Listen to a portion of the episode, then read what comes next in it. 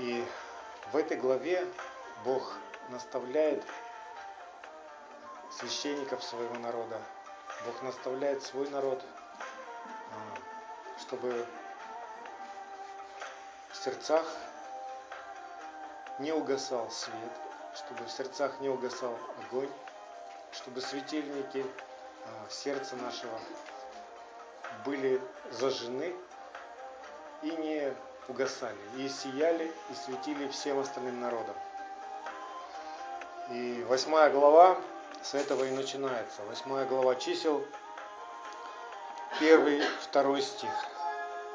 Я прочитаю этот стих, и потом еще из другой головы, и мы соединим эти места Писания и поразмышляем. Итак, числа 8, первый, второй стих. «И сказал Господь Моисею, говоря, объяви Аарону и скажи ему, когда ты будешь зажигать лампады, то на передней стороне светильника должны гореть семь лампад. И вот это слово, когда ты будешь зажигать, оно и звучит «Веалотха». И в иврите оно более полный смысл такой имеет, и точнее перевод будет такой.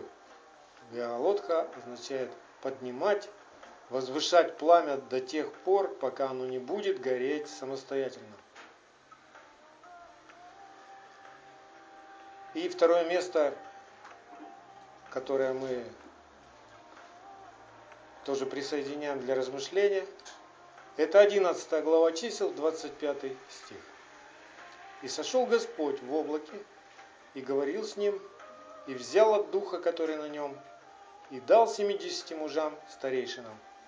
И когда почил на них дух, они стали пророчествовать, но потом перестали. И вот это слово «перестали» в иврите означает «не делали это снова». И в этой главе Бог а, учит свой народ, что нужно делать, чтобы не переставать пророчествовать. Что нужно делать, чтобы огонь в сердце не угас, чтобы вера не оскудела. Что человеку нужно делать? мы видим, что если человек остается с необрезанным сердцем, то в тесных обстоятельствах такой человек а, начинает колебаться и роптать. И может вообще погибнуть. Мы видим это, что происходило в народе Израиля. Видя всю славу, видя то, как Господь наполняет скини, видя этот огненный столб, они, тем не менее, имели в своем сердце место для ропота.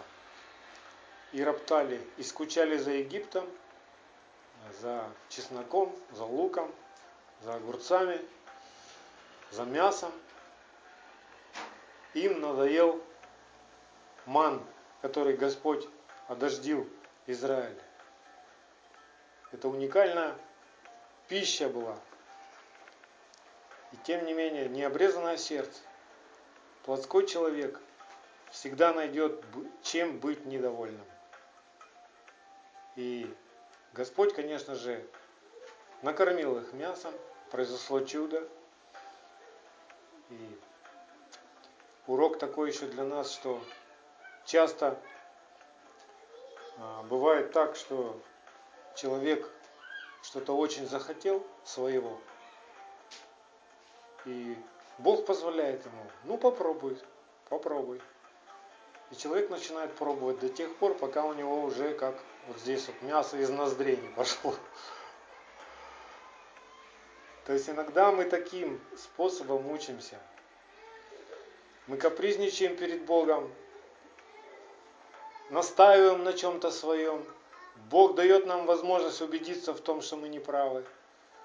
И мы понимаем, что мы не правы и тогда сокрушаемся. Но дай Бог, конечно, успеть сокрушиться, чтобы вообще не погибнуть. Потому что в том случае в Израиле была погибель. И Моисей стоял за этот народ.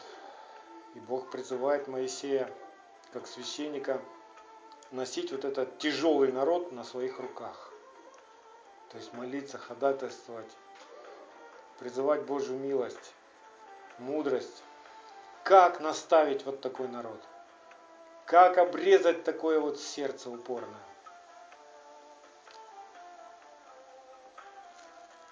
И как в том случае Моисей был один, кто носил в себе вот этот светильник, и его светильник не гас.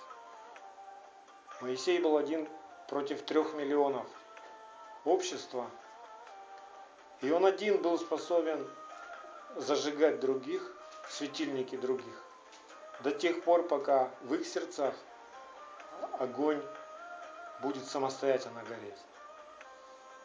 То есть взращивать священников, да?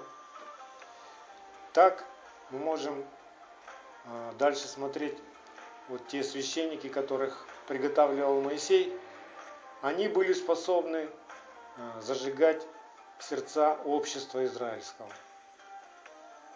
Так и по отношению ко всем остальным народам.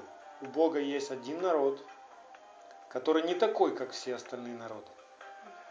И который призван носить в сердце своем скинию, хранить огонь завета, святость. И благодаря этому поддерживать вот эту, чтобы Бог не оставлял стану, да? И тогда только этот народ может быть светом всем остальным народам. И сегодня это также персонально относится к каждому из нас. Каждый из нас, возрожденный от Духа Божьего, называет, Бог называет своим храмом. И сердце такого человека – это скиния, в которой должен гореть этот светильник, не угасая. И гореть так, чтобы зажигать других. До тех пор, пока у них светильник не будет гореть самостоятельно. И пока они не будут зажигать других. То есть вы видите, что принцип Божий, духовное наше возрастание, ничего не изменилось в Писании. Да. Те люди, которые отвергают прежний завет, называя его ветхим, ненужным, они не могут этого понять. И они считают, что ну, все эти истории, все, что происходило с Израилем, ну это относится только к Израилю. Ко мне это никак не относится. А нам сейчас, боящимся Бога, Господь открывает свои тайны. И читая, читая слово из этой недельной главы, мы можем видеть и то, что происходит в нашем сердце. Итак, чтобы человеку избежать погибели и не погибнуть в тесных обстоятельствах, в сердце человека должен быть светильник, заправленный елеем, сделанный точно по Слову Божьему, как Бог сказал. Не надо выдумывать никакую другую конструкцию этого светильника, чего сейчас пытается а, сделать римская церковь. Да? То есть они отвергли закон, отвергли заповеди и пытаются а, какой-то свой изобрести светильник, который бы вдохновлял а, священников. Но все это чуждый огонь, знаете, это очень опасно. Что-то добавить к Слову Божьему или что-то убавить из него. Если бы тогда священники сделали светильник по-другому как-то, допустим, не 7 лампад, а 4 или 2. И сказали, ну и хватит нам, Господь. Вот тебе светильник, давай, зажигай. Прибывай вместе с нами. Господи, нам неудобно в субботу собираться. Давай будем в воскресенье собираться. Боже, пусть евреи празднуют твои праздники. Мы язычники, у нас свои праздники. У нас День Святого Валентина, 8 марта, День Победы, 1 мая это все нарушает Божий план. И если Бог что-то говорит, то в этом есть смысл. Если Он что-то говорит делать человеку, то это все для научения человека, для его исправления. Почему такой светильник надо было знать? Почему только семь? лампад должно быть на светильнике? Почему не 8? Почему не 6? Потому что семь духов Божьих есть, о которых Исаия пишет. Помните, мы сегодня будем смотреть это место. Это Исаия, 11 глава, с 1 по 3 стих. И произойдет отрасль от корня Иисеева, и ветвь подрастет от корня его, и почнет на нем Дух Господень, Дух премудрости и разума, Дух совета и крепости, Дух ведения и благочестия. И страхом Господним исполнится, и будет судить не по взгляду очей своих, не по слуху ушей своих решать дела. Вот это то, что должно быть в нашем сердце. Все эти семь духов Господних должны гореть в нашем сердце. Дух Господень, это центрально, ну вы видели светильник, да, минора? Там семь э, лампад таких. Семь огней должно быть. Так вот, посередине это Дух Господень. Три в одну сторону и три в другую пошли. Дух премудрости, разума, Дух совета в одной стороне, Дух крепости, ведения, благочестия в другой стороне. Вот эти семь светильников, которые все должны быть не только сделаны, не только заправлены маслом просто, а гореть должны. Тогда будет свет всем народам. Тогда слава Божья будет пребывать. Это условие, без которого Бог не будет являть свою славу. И чтобы эта слава явилась, человеку надо потрудиться. Это каждому из нас надо потрудиться, а, разобраться с самим собой. Я за тебя не разберусь с тобой. Ты в своем сердце принимаешь те решения, что отправить на крест – а что должно в тебе жить и прославлять Бога? У каждого из нас своя плоть, которую нужно распять. Я вместо тебя не смогу быть распятым.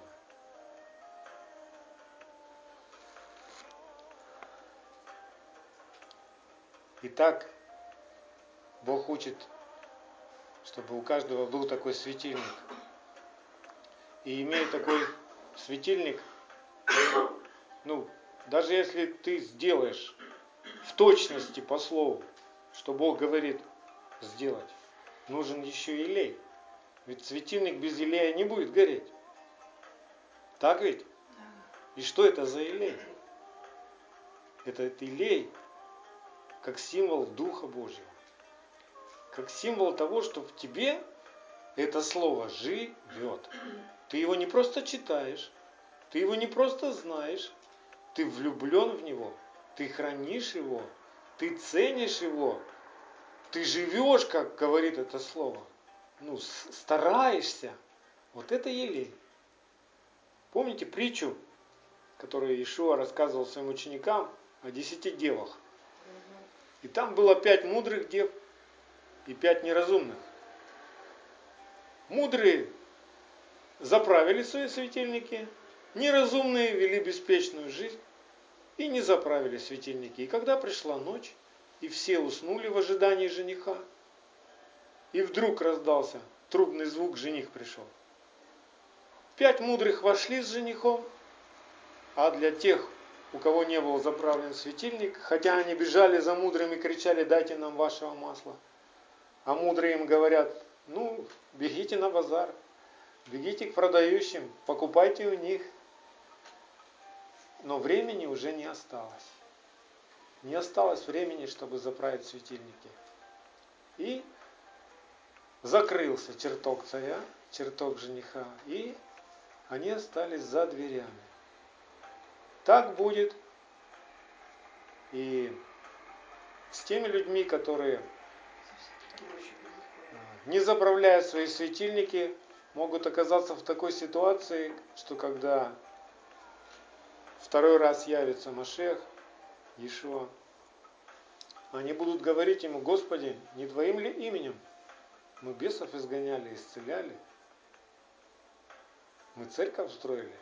Не твоим ли именем? Чудеса творили. А он скажет, да, моим именем, но я не знаю вас. Я не знаю вас. Отойдите от меня, делающие беззаконие. И вот эти пять беспечных дев, это как прообраз церкви, которая отвергла закон, которая отвергла заповеди, которая не празднует то, что празднует Господь. Ей не интересны праздники Господа. У нее очень бурная, кипучая духовная деятельность, свои праздники, свои проекты, свои планы, кружки, танцы, репетиции. Нельзя сказать, что они бездельники. Нельзя сказать, что они не ждут пришествия. Они знают, жених грядет. Но они ждут его, не заправляя светильники. Масло, которым светильники заправляются, должно быть выбитым, чистым. То есть это такое масло, которое, если его зажечь, оно не коптит вообще. И такое масло собирали специально для светильника, выбирали самую высокую маслину. И с самых верхних ветвей этого дерева собирали плоды маслина. И из них первого отжима вот это масло, им заправляли вот этот светильник в скине, в храме. Поэтому в храме не было копоти. Никогда. Я раньше как бы задумывался над этим, как же так вот масляные светильники, там, наверное, вся скиня в дыму. Ну, потому что я дома пробовал поджигать. Масляный светильник такой делал. Коптит. Но то масло не коптили, оно чистое масло, чистый елей, без всяких примесей, без того, что дает копоть.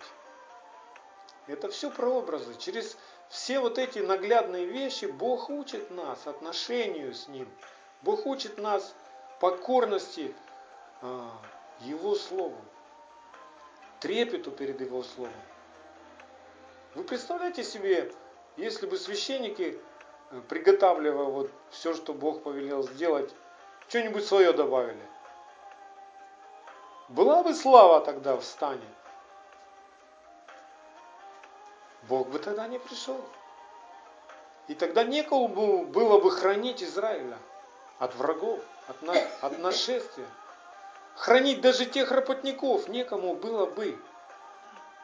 Что священники, они потому и служили и хранили это Божье присутствие в скине, чтобы те работники, те плотские люди, которые жили в обществе, чтобы их Бог миловать мог.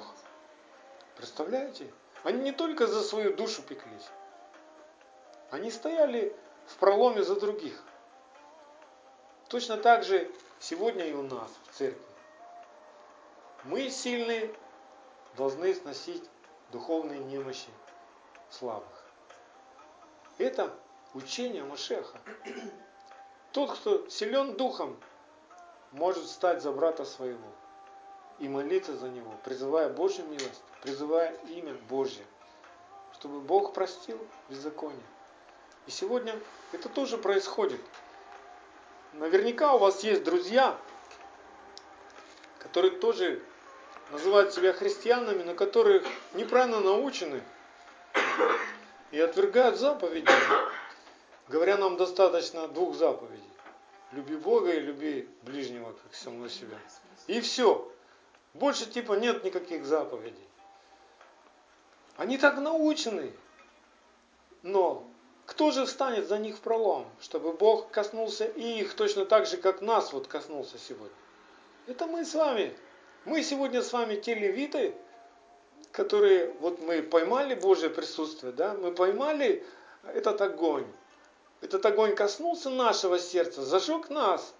И теперь мы храним его, мы соблюдаем то, что Бог нам открыл, да? И нам надо стоять в ходатайстве за наших близких, за наших друзей, за пасторов, которые учат неправильно сегодня, за братьев и сестер, которые ну, беспечно сегодня проводят жизнь с Божьей позиции, если поглядеть, то жизнь беспечна, она похожа на ожидание не, неразумных дев. Они ждут, да, ждут, но без масла.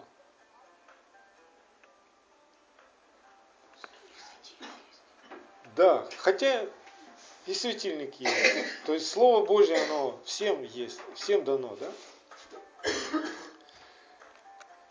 И вот такая реальность сегодня и у нас. И вот этот светильник, который, на котором должно гореть семь лампад, это прообраз полноты любви Ишуа Машеха. Бог, мы должны не забывать, что придя к Богу, то есть заключив завет с Ним в Машехе, мы должны понимать, что Бог теперь нас созидает. Вот в этот образ Он трудится над нами. Он нас как горшки вылепливает по, по тому образу, вот как Он хочет, чтобы мы выглядели. Если ты хочешь сказать, узнать, каким тебя видит Бог, открой Писание. И посмотри все Писания, которые открывает Машеха. Вообще все Слово Божье, вот, это, вот таким ты должен быть. Вот как Бог говорит, каким должен быть человек. Вот это про тебя. Это не про евреев. Это про тебя, лично про тебя. И когда мы придем уже лицом к лицу, в этот день суда, его огонь, который исходит из его очей, из его уст, он просто как проверит нас. Если в нашем сердце будет огонь, и огонь проверит нас, мы не потеряем, мы не потерпим ущерба, потому что огонь в огне не горит. Если же этот огонь будет проверять нас, а будет что-то не то, что сказал Бог, и что-то наше будет свое, оно сгорит вместе с нами. Вместе с нами сгорят все дела человеческие. Сгорят все наши человеческие ценности. Вот что мы привыкли ценить. Это все будет гореть. Земля и все дела на земле сгорят. Вот чем мы с вами должны сегодня быть заняты. Мы должны со всяким смирением и трепетом приводить себя в Духе Святом, в соответствии со Словом Божьим. Многие вещи нам не нравятся, многие вещи нам еще неведомы, многие вещи, может, даже возмущают нас. Но если мы не успеем привести себя в соответствие, то мы не устоим в этот день. В день, когда огнем будет все испытано. Смотрите, можно иметь светильник, то есть знать Слово Божье. Можно иметь елей, делать это, ну как бы механически делать, да, своими силами делать. И ну стараться как-то, да. Но если у тебя не будет веры во все это, то не будет огня. То есть ты не будешь гореть. Ты будешь как зомби. Бог хочет, чтобы мы любили то, что любит Он. А не просто так вот, я люблю другое, ну ладно, буду делать вот как ты сказал, хорошо, буду делать. Знаете, это еще только послушание, но не покорность. Огонь приходит, когда покорность у нас. Когда ты понимаешь, что ну по-другому, ну никак не может быть. Только как сказал Бог, вот эта жизнь. Ничего не могу прибавить своего. Я не хочу убеждать Бога в чем-то, упрашивать Его, Боже, ну вот ладно, отстань от меня, ну не надо так вот прямо уже, что ты до меня докопался.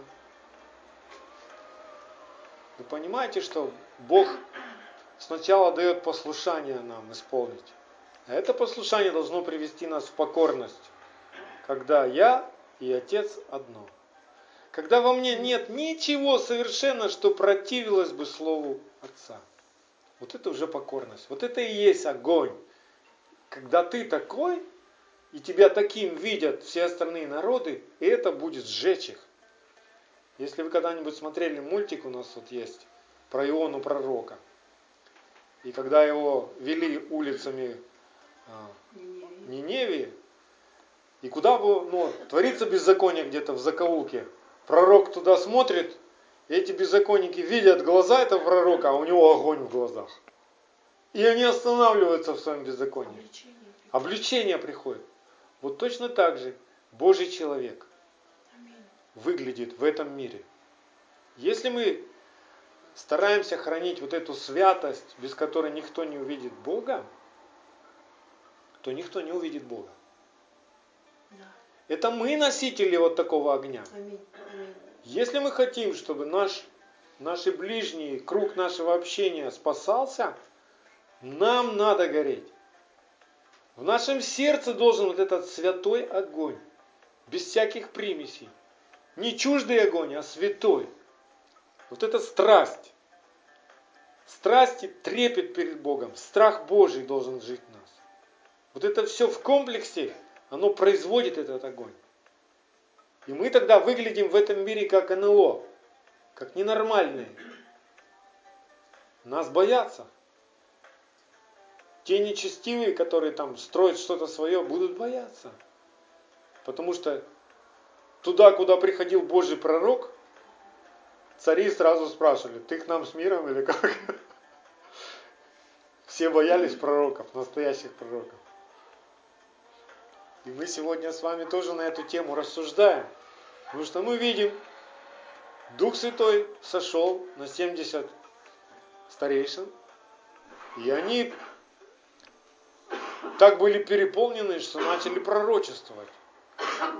Пророчествовать это, ну, в иудейском смысле, это говорить Слово Божье, ну, быть просто трубой, сосудом Бога, через который проходит звук из уст Божьих. Иешуа так и учил, говорит, кто из вас говорит, говори как Слово Божье, да? То есть э, в этот момент человек как бы становится немножко не похож сам на себя, когда человек пророчествует. У него меняется интонация, меняется его поведение, меняется восприятие его мира, он как может отключиться от того, что происходит просто. То есть пророки странные люди. И Писание говорит, что мы все можем пророчествовать. Как это происходит реально, практически? Ты хранишь себя в святости, в чистоте. Ты познаешь Слово Божье. Слово Божье тебе каждый день оживает, хранится в твоем сердце – создается какая-то ситуация, или ты оказываешься в какой-то ситуации, в каком-то месте, в каком-то окружении людей, когда Бог хочет что-то сказать в эту ситуацию этим людям. И Он просто берет тебя, и то слово, которое в тебе живет, ты его знаешь, это не удивительное для тебя слово. Это слово всегда соответствует тому, что Бог сказал однажды. Ты его провозглашаешь. И в этот момент ты ну, можешь себя даже и не узнавать. Уже не я живу, но живет во мне Машех. Те слова, которые я говорю, это не я уже говорю. Но Машех во мне. Понимаете? То есть это не совсем такое обычное человеческое земное переживание, когда ты пророчествуешь. И Писание учит, и апостолы учили, что мы все призваны к этому. Мы все вот эти сосуды Божьи, трубы Божьи, которые должны трубить на все стороны света. Вот как Богу а, возвестить свой закон? Как? Он берет своих стражей, своих пророков. И пророк обычно, если мы читаем Писание, историю Израиля, как все это у них там происходило, да? Вот Израиль начинает жить в беззаконии. Бог берет пророка, приводит туда, он один против всего народа. И этот пророк такое что-то скажет, что, что все либо покаются, либо его побьют камнем. Похоже это на нас, когда мы пытаемся, ну, Слово Божье сказать этому миру. Кто-то с радостью, конечно, встречает, но таких очень мало людей. Когда ты говоришь правду, и человек вот сокрушается действительно. В большинстве случаев ну, над тобой хихикают или посылают тебя куда подальше. Да. А могут вообще побить тебя, побить тебя камнями, то есть своими словами унизить тебя, обсмеять тебя, опорочить как-то, оклеветать тебя, понимаете? То есть все реально происходит и с нами сейчас. Не удивляйтесь этому. Так должно быть. Так должно быть. Пророчествовать – это не выдумывать что-то свое. Сегодня очень много таких пророков сегодня в христианской церкви, которые ну, свое выдают за Божье, которые движимы эмоциями, движимы своими откровениями какими-то. Я не верю ни одному пророку, который не живет, как Слово Божье говорит, жить. Не верю.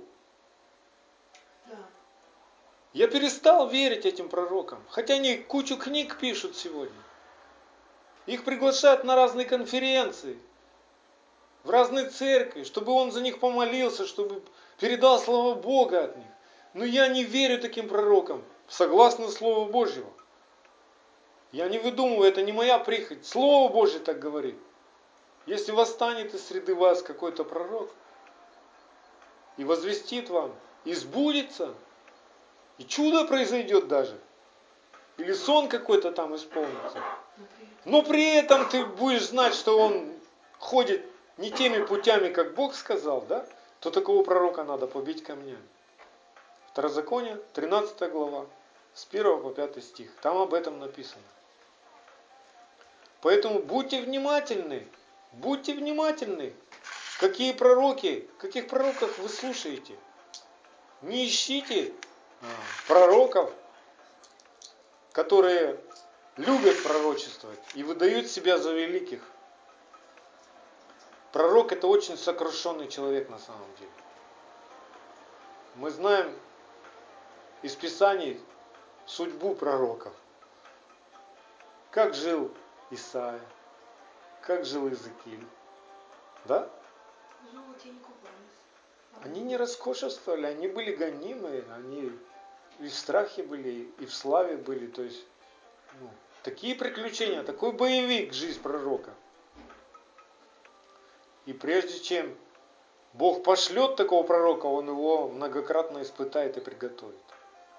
Ну, ну, сегодня вас Бог не пошлет куда-нибудь там в какую-то страну, вот прямо сейчас возьмет, кончится собрание и скажет вам, вы услышите вдруг, так, собирай чемоданы, езжай в Африку, скажи им. Сначала Бог приготовит вас. Сначала Он научит вас пророчествовать в собрании.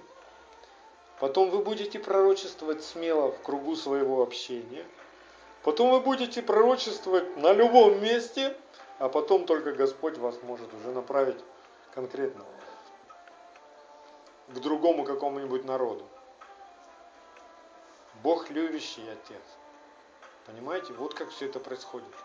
Поэтому, когда мы с вами собираемся, не стесняйтесь делиться своими откровениями, свидетельствами. Это все репетиция пророчества. Когда мы пророчествуем, мы говорим Слово Божье, которое мы переживаем. Вот это и есть пророчество. Если в твоей жизни произошла какая-то ситуация, которая ну, не нравится тебе, она не соответствует Слову Божьему, его надо изменить, эту ситуацию. Да? Это может быть какие-то взаимоотношения, или там что-то с финансами у тебя, или со здоровьем что-то. Что тебе надо сделать, как священнику? Тебе надо, во-первых, найти сокровище, слово, которое исцелит и изменит все, которое пустыню превратит в цветущий сад. Найти это слово, чтобы оно ожило для тебя, стало тобой, чтобы ты верил без всяких сомнений и без всякого противления, и чтобы ты сказал это слово в свою ситуацию. И тогда И сказал Бог, и стало так. Вот как все меняться будет.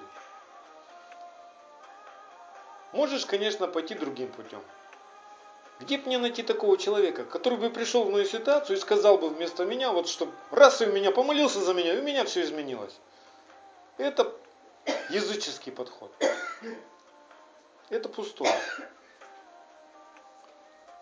Сам Бог, когда приходит и, ну как, заключает с человеком завет, он хочет научить человека – чтобы человек уразумел и понял, что сам Бог пребывает в нем. Чтобы человек уже не искал другого человека. В тебе тот же самый Бог, который обитает во всей полноте в Машехе, который обитает в Давиде, в Данииле, в Исаии, в Иезекииле, в Аврааме, в Ицхаке. Тот же самый Бог, Страхи свои победить надо, да. Свою плоть победить надо, да. Но тот же самый Бог везде, с тобой повсюду. И Он хочет говорить Слово в твою тьму, в твою пустыню. Твоими же устами хочет говорить. Помните Моисея, когда Бог встретился ему среди огненного куста? Что ему сказал Бог? Он открыл ему волю свою. Я слышал вопль Израиля. И вот иду спасать. И Моисей, о, наконец-то! А Бог ему говорит, ты иди. Я тебя посылаю. О, да мне двух слов не могу связать. Представляете, Моисей, который выучился у самых лучших учителей фараона, да, наукам всяким там. То есть продвинутый был мужик. И вдруг начал перед Богом лепетать, что он косноязычный, двух слов не может связать. Увидел свой страх, короче, сразу. Так и сейчас для нас. Бог приходит к тебе через твое слово, через свое слово, вот, которое ты открываешь.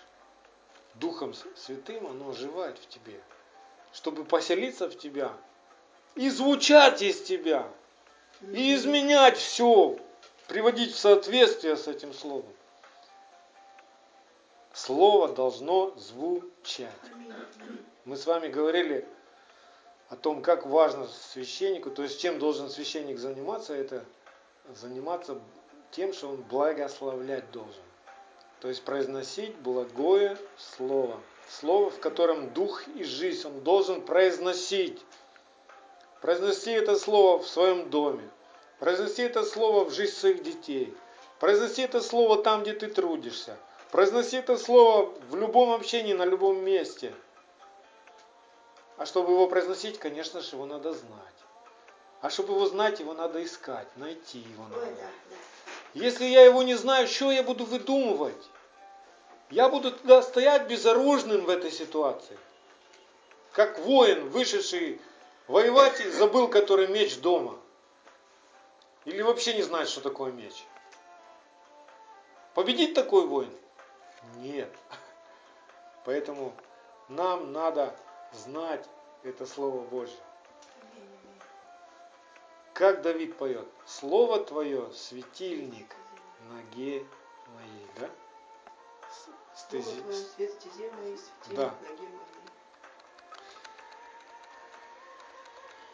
Слово – это то, что идет пред Господом.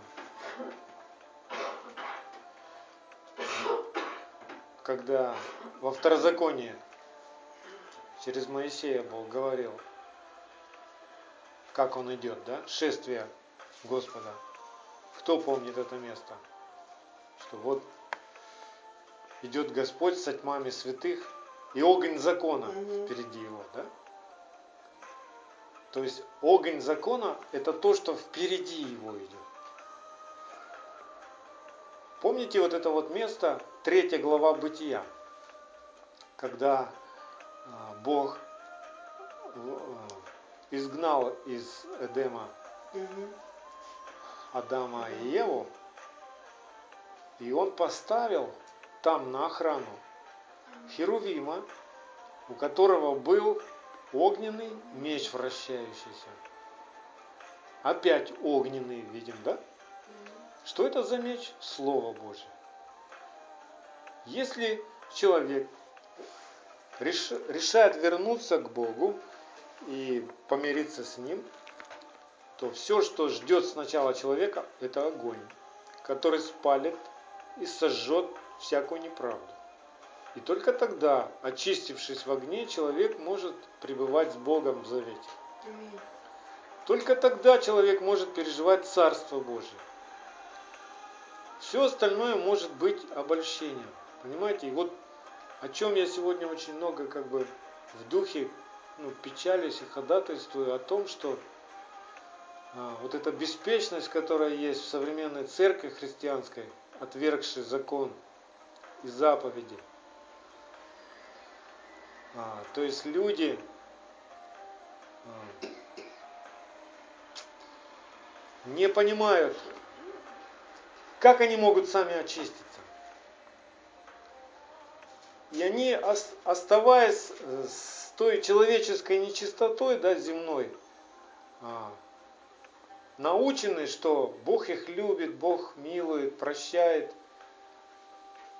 И Царство Божие как бы открывает, приглашает всех в это царство.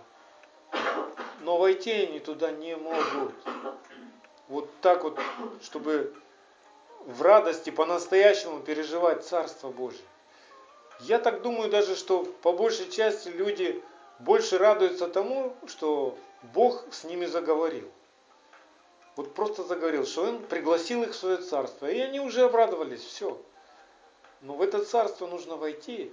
Ничто нечистое не может приблизиться, да, написано? Если я делаю какое-то беззаконие, ну, умышленно, неумышленно, можно это назвать чистым? Нет, конечно. Как же я тогда приближусь, ну, сближусь с ним так, чтобы стать с ним одно и попасть в его объятия, хотя люди сегодня вот как-то так вот все это эмоционально переживают, что вот Бог так любит, что Он обнимает меня, грешника, и говорит, да ладно с твоими грехами, иди ко мне, я тебя вот обниму, поцелую, и все, и теперь мы будем с тобой вместе. Не надо будет разбираться ни с какими грехами, не надо ничего себя побеждать, вот это вот, свои прихоти, как ты привык. Главное, что ты ко мне пришел. Знаете, это все такое опасное обольщение на самом деле. Потому что когда придет день Господень, все будет испытываться огнем. Давайте с вами откроем Исайя 66, 16. Исайя 66, 16. Книга пророка Исаия. Там такие страшные слова есть, такие неудобные. Вот 16-17 даже прочитаю. Ибо Господь с огнем и мечом своим произведет суд над всякой плотью, и много будет пораженных Господом. Те, которые освещают и очищают себя в рощах, один за другим. Едят свиное мясо и мерзости мышей, все погибнут, говорит Господь. О ком он это говорит? Кто это такие все? Я думаю, даже те, которые знают, что Господь есть, я думаю, что это те, которые знают, что Он грядет. В первую очередь это будут те, но которые решили, что не надо слушаться заповедей Бога. Бог любит меня. Он милостив ко мне. Да, аминь. Но Он хочет тебя научить ходить путями правды, а не своей воли. А люди сегодня вот так вот научены, что ну Бог любит, милует, значит терпит меня, вот как я привык жить, я так буду жить, только Бог любит меня. Я теперь знаю, что Бог любит меня. Да. И я люблю. И я люблю всех людей. Послушайте, и сегодня гомосексуалисты, и потерявшие вот эту ориентацию, они тоже любят друг друга. Так что в этом Бог разве участвует? Они ведь любят друг друга. Как человеку, что такое любить друг друга? Что такое любить Бога? Соблюдать заповеди Его. Потому что кто говорит или думает, что он познал Бога, а заповеди Его не соблюдает, Бог ясно через Иоанна говорит, такой человек лжец. А вот тот человек, который соблюдает заповеди, в том любовь Божия совершилась. 1 Иоанна, 2 глава, 3 стих, да?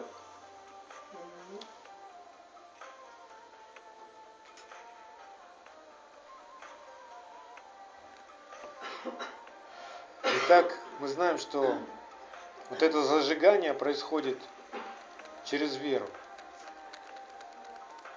Вера же приходит от слышания Слова Божьего. Это духовный закон. Если ты хочешь иметь в своем сердце сжигание, тебе надо слышать Слово Божье, размышлять над ним и всем сердцем своим верить. Как разобраться, я всем сердцем верю или не всем сердцем? Или я просто знаю и слышу это слово? Как разобраться? Если я в тесных обстоятельствах выбираю поступать, как говорит слово, и немало не сомневаюсь, что мне так надо поступать. То есть у меня, ну как, детская такая искренняя вера к тому, что сказал Бог. То есть по-другому быть никак не может. Ну и что, что меня напугали? Ну и что, что меня придавило, притеснило? Бог сказал. Аминь, аминь. Вот именно вот этот момент, когда включается вера и приходит огонь, и он сжигает всякое нечестие, и ты, и Бог становится огнем. И тогда ты сам горишь, и твоей верой ты можешь зажечь других людей. Вот тогда светильник вспыхивает у тебя. Потому что очень много э, у нас еще только мы знаем Слово Божье. То есть мы его слышали, мы еще думаем над ним, мы еще то делаем, то не делаем. Как бы все это еще, еще нельзя назвать верой. Вера это когда ну, оно в тесных обстоятельствах ты поступаешь только так, как говорит Бог. Вот это уже вера. А когда ты уже поступишь по вере, ты уже становишься одно. То есть потом дальше тебе в это уже не надо верить. Ты уже по-другому просто не можешь жить. И тогда, ну, Бог открывает тебе следующее что-то. Вот почему из веры в веру. Ты познал уже Бога. Ты соединен с Ним.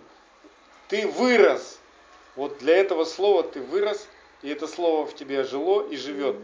Следующее слово. Туда добрался, следующее слово. Вот это называется из веры в веру мы растем. Понимаете? Как вы думаете, мы на небесах будем верить? Когда мы будем лицу к лицу, с лицом? Да. Или вера там уже закончится. Все, свершилось уже, все. Я думаю, что это духовный принцип.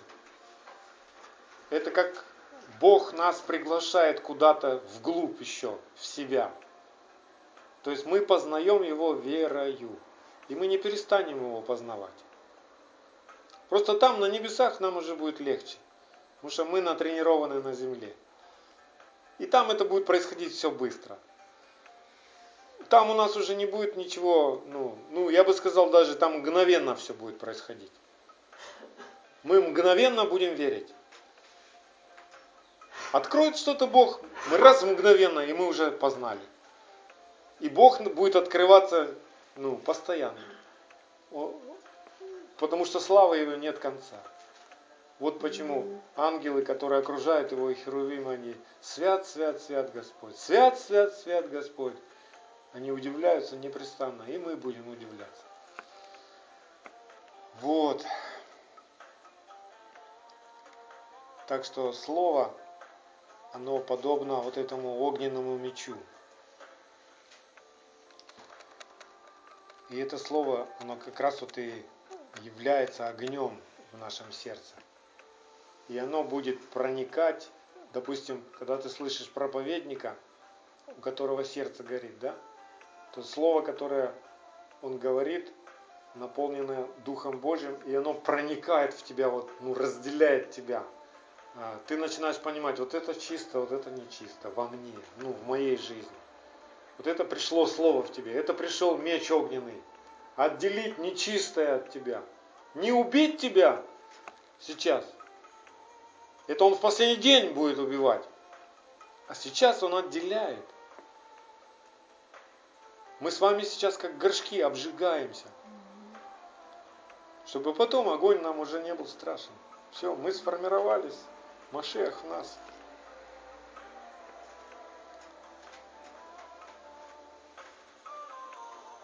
Хочу сегодня в завершении прочитать из книги Сираха, 24 глава, вдохновляющее слово для нашего духа, чтобы мы возревновали, чтобы мы возревновали, чтобы огонь Божий в нас все ярче и ярче разгорался и горел уже самостоятельно. Пока мы с вами на земле, нам нужны будут ободрения друг от друга. И каждое такое ободрение или свидетельство, это как вспоможение тебе, чтобы твой огонь горел. Постоянно, самостоятельно. Бывают дни, э, когда кажется, что огонь угасает. И у Моисея такой был день. Мы читаем в этой недельной главе, что когда вот народ начал роптать, где мясо, где реформы, Моисей прибежал к Богу и начал плакать, говорит, что это такое, Господи, происходит? Да сколько ж можно вот это вот меня видеть и носиться вот с этим народом упорным? Я им говорю, они не слушают. Я им говорю, они не слушают. Тяжел этот народ для меня. Зачем ты меня мучаешь, Боже? Бог ему говорит, хорошо, давай вот так сделаем. Выбери 70 старейшин, и я на них от того духа, который на тебе, перекину огонь на них. И мясо вам будет еще.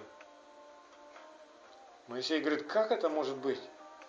Даже если мы всех косов, овец, баранов заежем, все равно мы не накормим, не удовлетворим 3 миллиона народу, да? А Бог говорит, разве рука моя иссякла сделать это? Ты увидишь, отныне ты увидишь, что я силен это сделать, да? И это произошло. То есть, когда нам кажется, что огонь тухнет, нам надо бежать к Богу, к источнику огня. Размышлять над Его Словом, слушать, что Он скажет нам. И это будет постоянно возгревать нас. Чтобы мы, в конце концов, были похожи во всем на Ишуа Машеха. Скажите, а у Ишуа Машеха были дни, когда ему казалось, что огонь тухнет в его сердце, в его светильнике? Гефсиманский сад. Такое давление на него пришло. Грех всего мира собрался против него одного. Чтобы затушить любовь в нем. Чтобы затушить его призвание, его свет. Представляете, он один светил тогда всему миру. Весь мир был во тьме, а он один светил. Ученики даже еще не светили. Он один тогда был светом. В его сердце только у одного был вот этот светильник. Но он сохранил этот огонь в борении, в молитве. Ангел Господень укреплял его, да? И даже, и даже на кресте этот огонь, он перекинулся просто на учеников. Это был момент ну, эпидемии на земле, как бы огонь от одного человека начал передаваться к другим.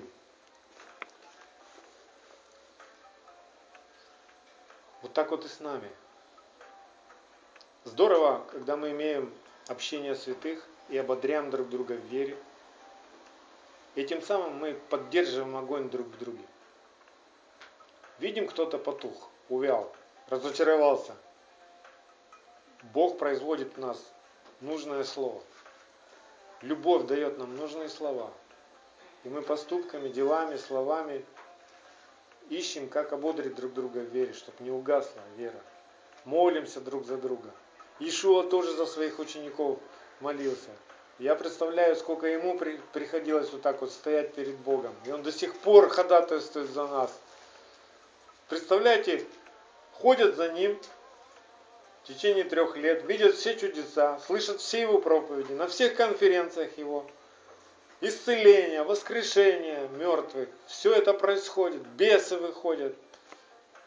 А потом в конце боятся предают, как бы разочаровываются. И Иешуа, и Иешуа молился, помните, как он Петру сказал, я молился о тебе, чтобы не оскудела вера твоя. Да, да. И он до сих пор так молится за каждого из нас. Он ходатайствует. Вот почему ты сегодня еще верующий. Не потому, что ты сам такой крутой, Потому что Машия ходатайствует за тебя перед Отцом. И Дух Божий носится над твоей безвидной пустой землей. И оживляет, мало-помалу, оживляет, оживляет твое сердце каменное. И оно трещит с соплями, с воплями, с ропотом. Бог раздвигает границы нашего сердца. Бог вытесняет, выдавливает из нас вот все то дерьмо, которым мы насосались и напитаны. Мы в процессе с вами. Мы совершенствуемся. Его Слово, оно делает нас сильнее всех наших врагов. То же самое Слово, представляете, которое однажды прозвучало для человека – то же самое слово сегодня здесь, вот с тобой, рядом. Пришло в твой дом. Стучится в твое сердце.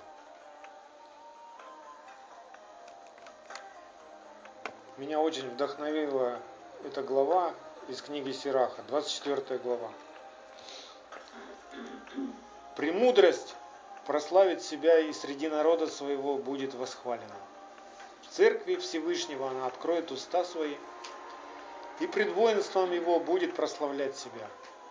Я вышла из уст Всевышнего, и подобно облаку покрыла землю.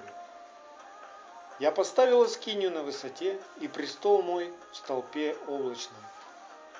Я одна обошла круг небесный и ходила во глубинах бездны, в волнах моря и по всей земле, и во всяком народе, племени имела я владение.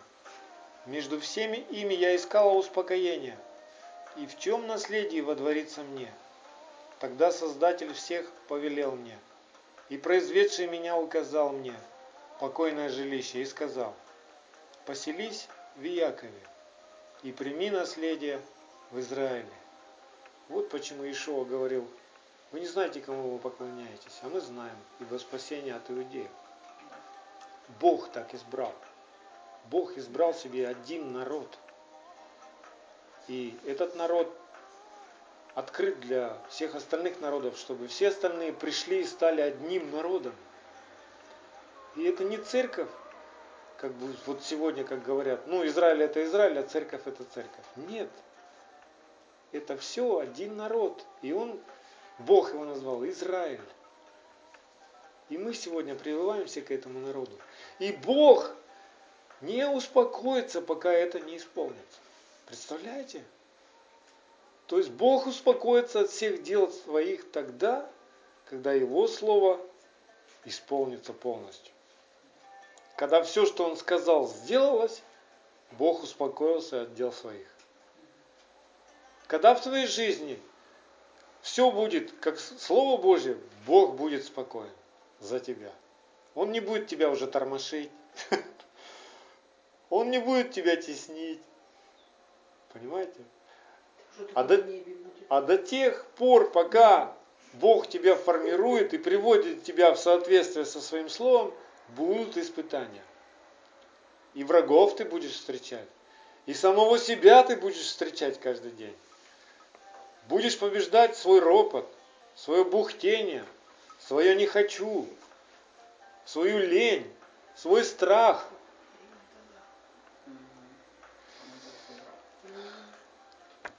Дальше я читаю. Прежде века, от начала Он произвел меня, и я не скончаюсь во веке. Я служила перед Ним во святой скинии, и так утвердилась в Сионе. Он дал мне также покой в возлюбленном городе, и в Иерусалиме власть моя. И укоренилась я в прославленном народе, в наследственном уделе Господа. Я возвысилась, как кедр на Ливане, как киприс на горах Ирмонских. Я возвысилась, как пальма на Энгади, и как розовые кусты в Ерехоне. Я, как красивая маслина в долине, и как платан возвысилась, как корица и аспалав. Я издала ароматный запах, и как отличная смирно распространила благоухание. Как хилвани, оникс, истакти, и как благоухание ладана в скинии. Я распростерла свои ветви, как теревин, и ветви мои ветви славы и благодати. Я, как виноградная лоза, произвращающая благодать, и цветы мои – плод славы и богатства. Видите, как все это совпадает с тем, что Машех говорил. То есть Машех не выдумывал ничего как бы своего, когда говорил, я есть лоза, вы виноградные ветви, да? Когда Иоанн пишет, благодать на благодать пришла к нам. Это все, это не выдумки, это все Слово Божье сказано от начала. Приступите ко мне, желающие меня, и насыщайтесь плодами моими. Ибо воспоминания обо мне слаще меда, и обладание мною приятнее медового сота.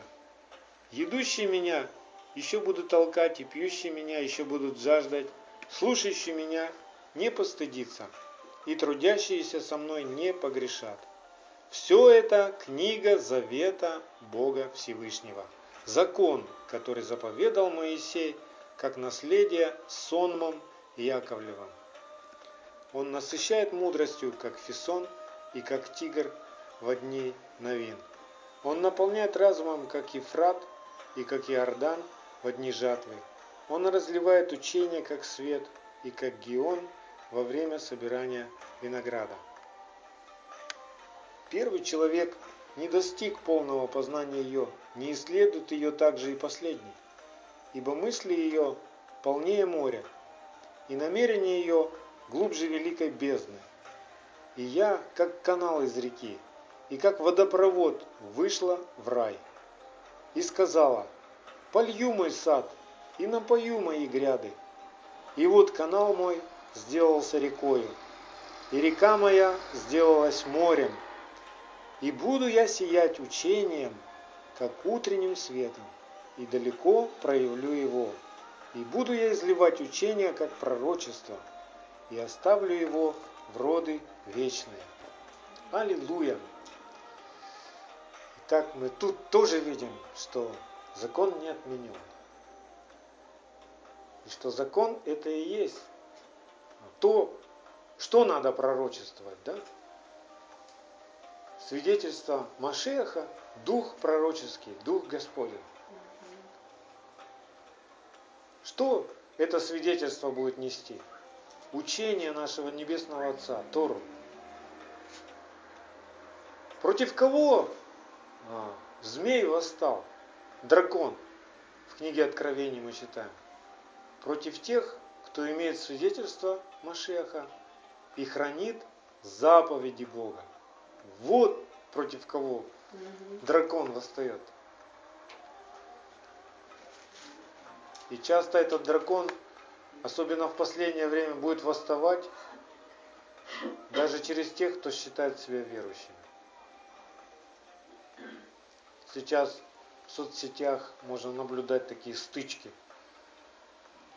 Тех, кто возлюбил закон, и тех, кто говорят, закон не нужен. Там бои идут, ребята. Там битвы происходят. Этого не должно быть.